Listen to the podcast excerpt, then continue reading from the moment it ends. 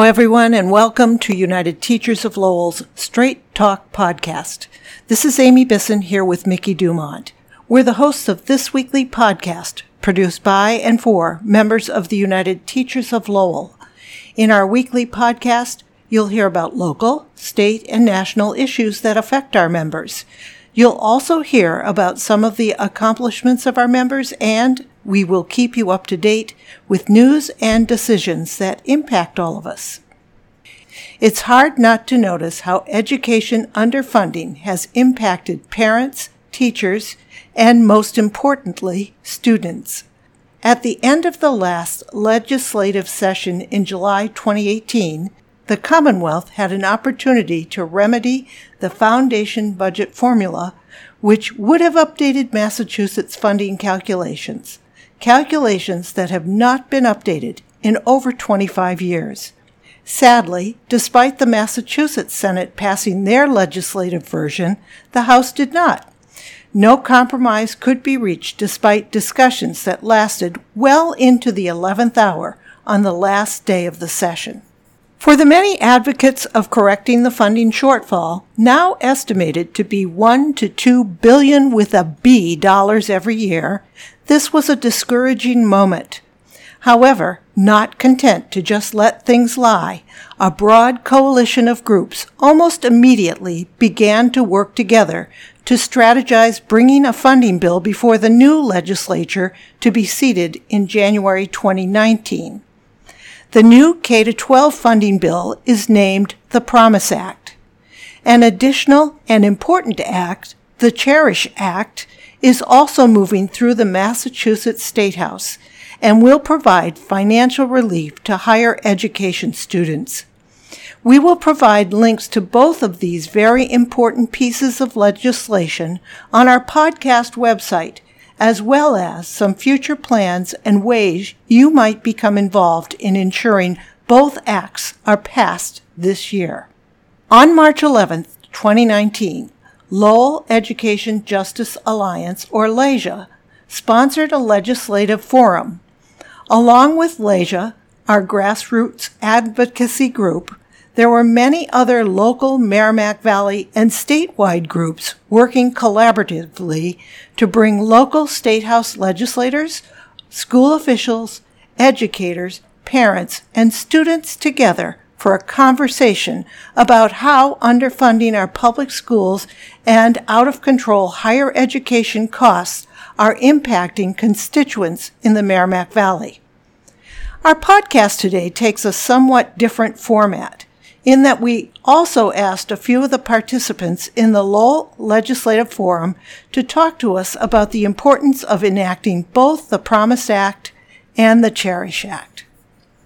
Since 1993, Massachusetts has had a foundation budget which was devised to calculate the amount of funding each city and town in Massachusetts must contribute toward the education of children within its district. That calculation was and is based on a complicated formula that takes into consideration the community's socioeconomics and student population makeup, in addition to computing the minimum amount a community should provide toward local public education, the foundation calculated an amount of funding that the municipality could count on from the Commonwealth. While costs over the 26 years that the foundation budget has been in effect have risen dramatically, the Commonwealth has failed to implement any revisions to their calculations, and that is a problem for public schools across the Commonwealth. Many cities and towns cannot compensate for the shortfall that results from using outdated calculations to fund 21st century education. What is the impact? And why is passing the Promise Act important to Lowell? We asked that question at last week's legislative forum. Here is Lowell parent and community ally Debbie Caverly. Debbie, would you tell us why it's so important to pass the Promise and the Cherish Acts? Because we are so severely underfunded and we need the funds in order to properly educate our children in Massachusetts. In real terms, our public schools need to address the needs of our students. by focusing foundation budget reforms on three higher need student populations, as the Promise Act does public school districts with higher populations of English language learners, or ELs, special education, and low income students will receive funding that will provide the services these children need in order to be most successful. Listen here to teacher Laura Lamar Anderson.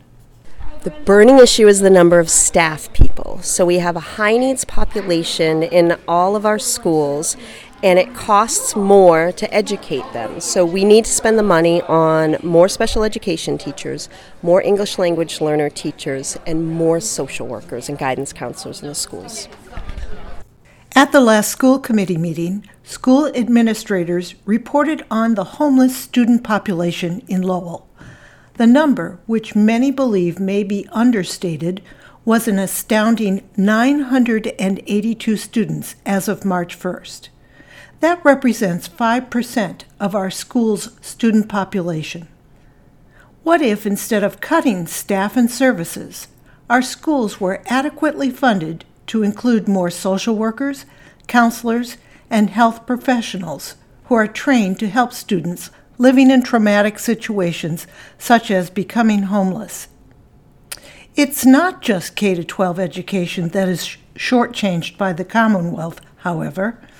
With astronomically rising fees and tuitions at Massachusetts public colleges and universities, public higher education is also impacted by lack of funding commitments from Massachusetts. Jack Bove, a UML junior and Public Higher Education Network of Massachusetts, or PHENOM member, tells us. We have students who don't go to the school because cost is a barrier. We have people who drop out because they suddenly can't afford it, or tuition's been raised, or they've lost some aid. So, that new funding that comes from the Cherish Act, that tuition freeze, that brings students like me peace of mind that we generally don't get to have. And so that's why I'm so passionate about getting this bill passed. Yet, with so many students, parents, educators, and community members all clamoring for the state legislature to do something, some remain unconvinced. At Lowell's Legislative Forum, eight Merrimack Valley state senators and state representatives or their aides attended.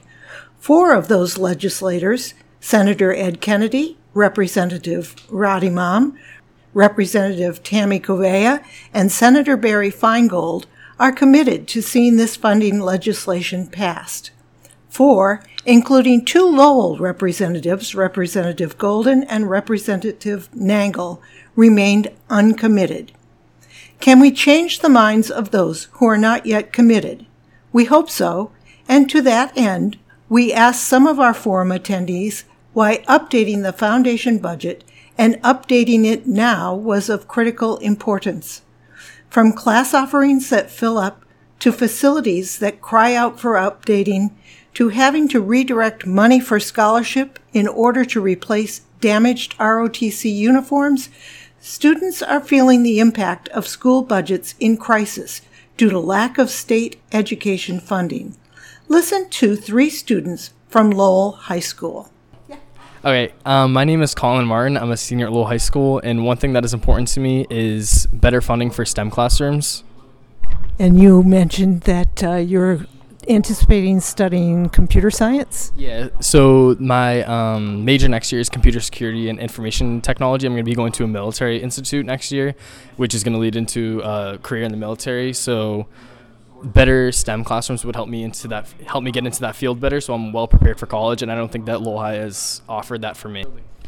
Hi, my name is Laura Goncalves. I'm a senior at Lowell High School, and I would like to see better funding for just the Lowell High School buildings in general. Because, for example, one day I came into school and I had found out that the elevator in our school had crashed, so half of our building was shut down, and I had to have class in the auditorium with a few other classrooms, like six other classrooms. So that was like a couple hundred kids in the auditorium, and that was so distracting. I didn't learn anything, and all my friends didn't learn anything, and that's just not a learning environment for kids to have to be able to go to school and sit in an auditorium and forcefully learn with a bunch of chaos going on in the back. Hi, my name is Nayeli. I'm also a senior at Lowell High School. And to add on to what Laura said, when she talked about the elevator problem, it's gotten so bad that the smell had ruined our ROTC uniforms, and we had to throw out a, a numerous amount of uniforms, and that cost us a lot of funding in, within the ROTC program that we could have used for scholarships for seniors. And I hope we get more funding for our infrastructure in our school. And of course, educators have been on the front lines of making up shortfalls in order to ensure their classrooms and students have a strong public education experience.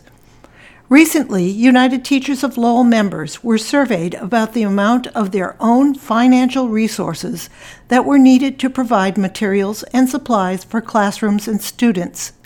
With over 25% of our members reporting the average annual out of pocket outlay was pegged at $618. Several teachers reported spending amounts of $1,000 or $2,000 of their own money for classroom materials.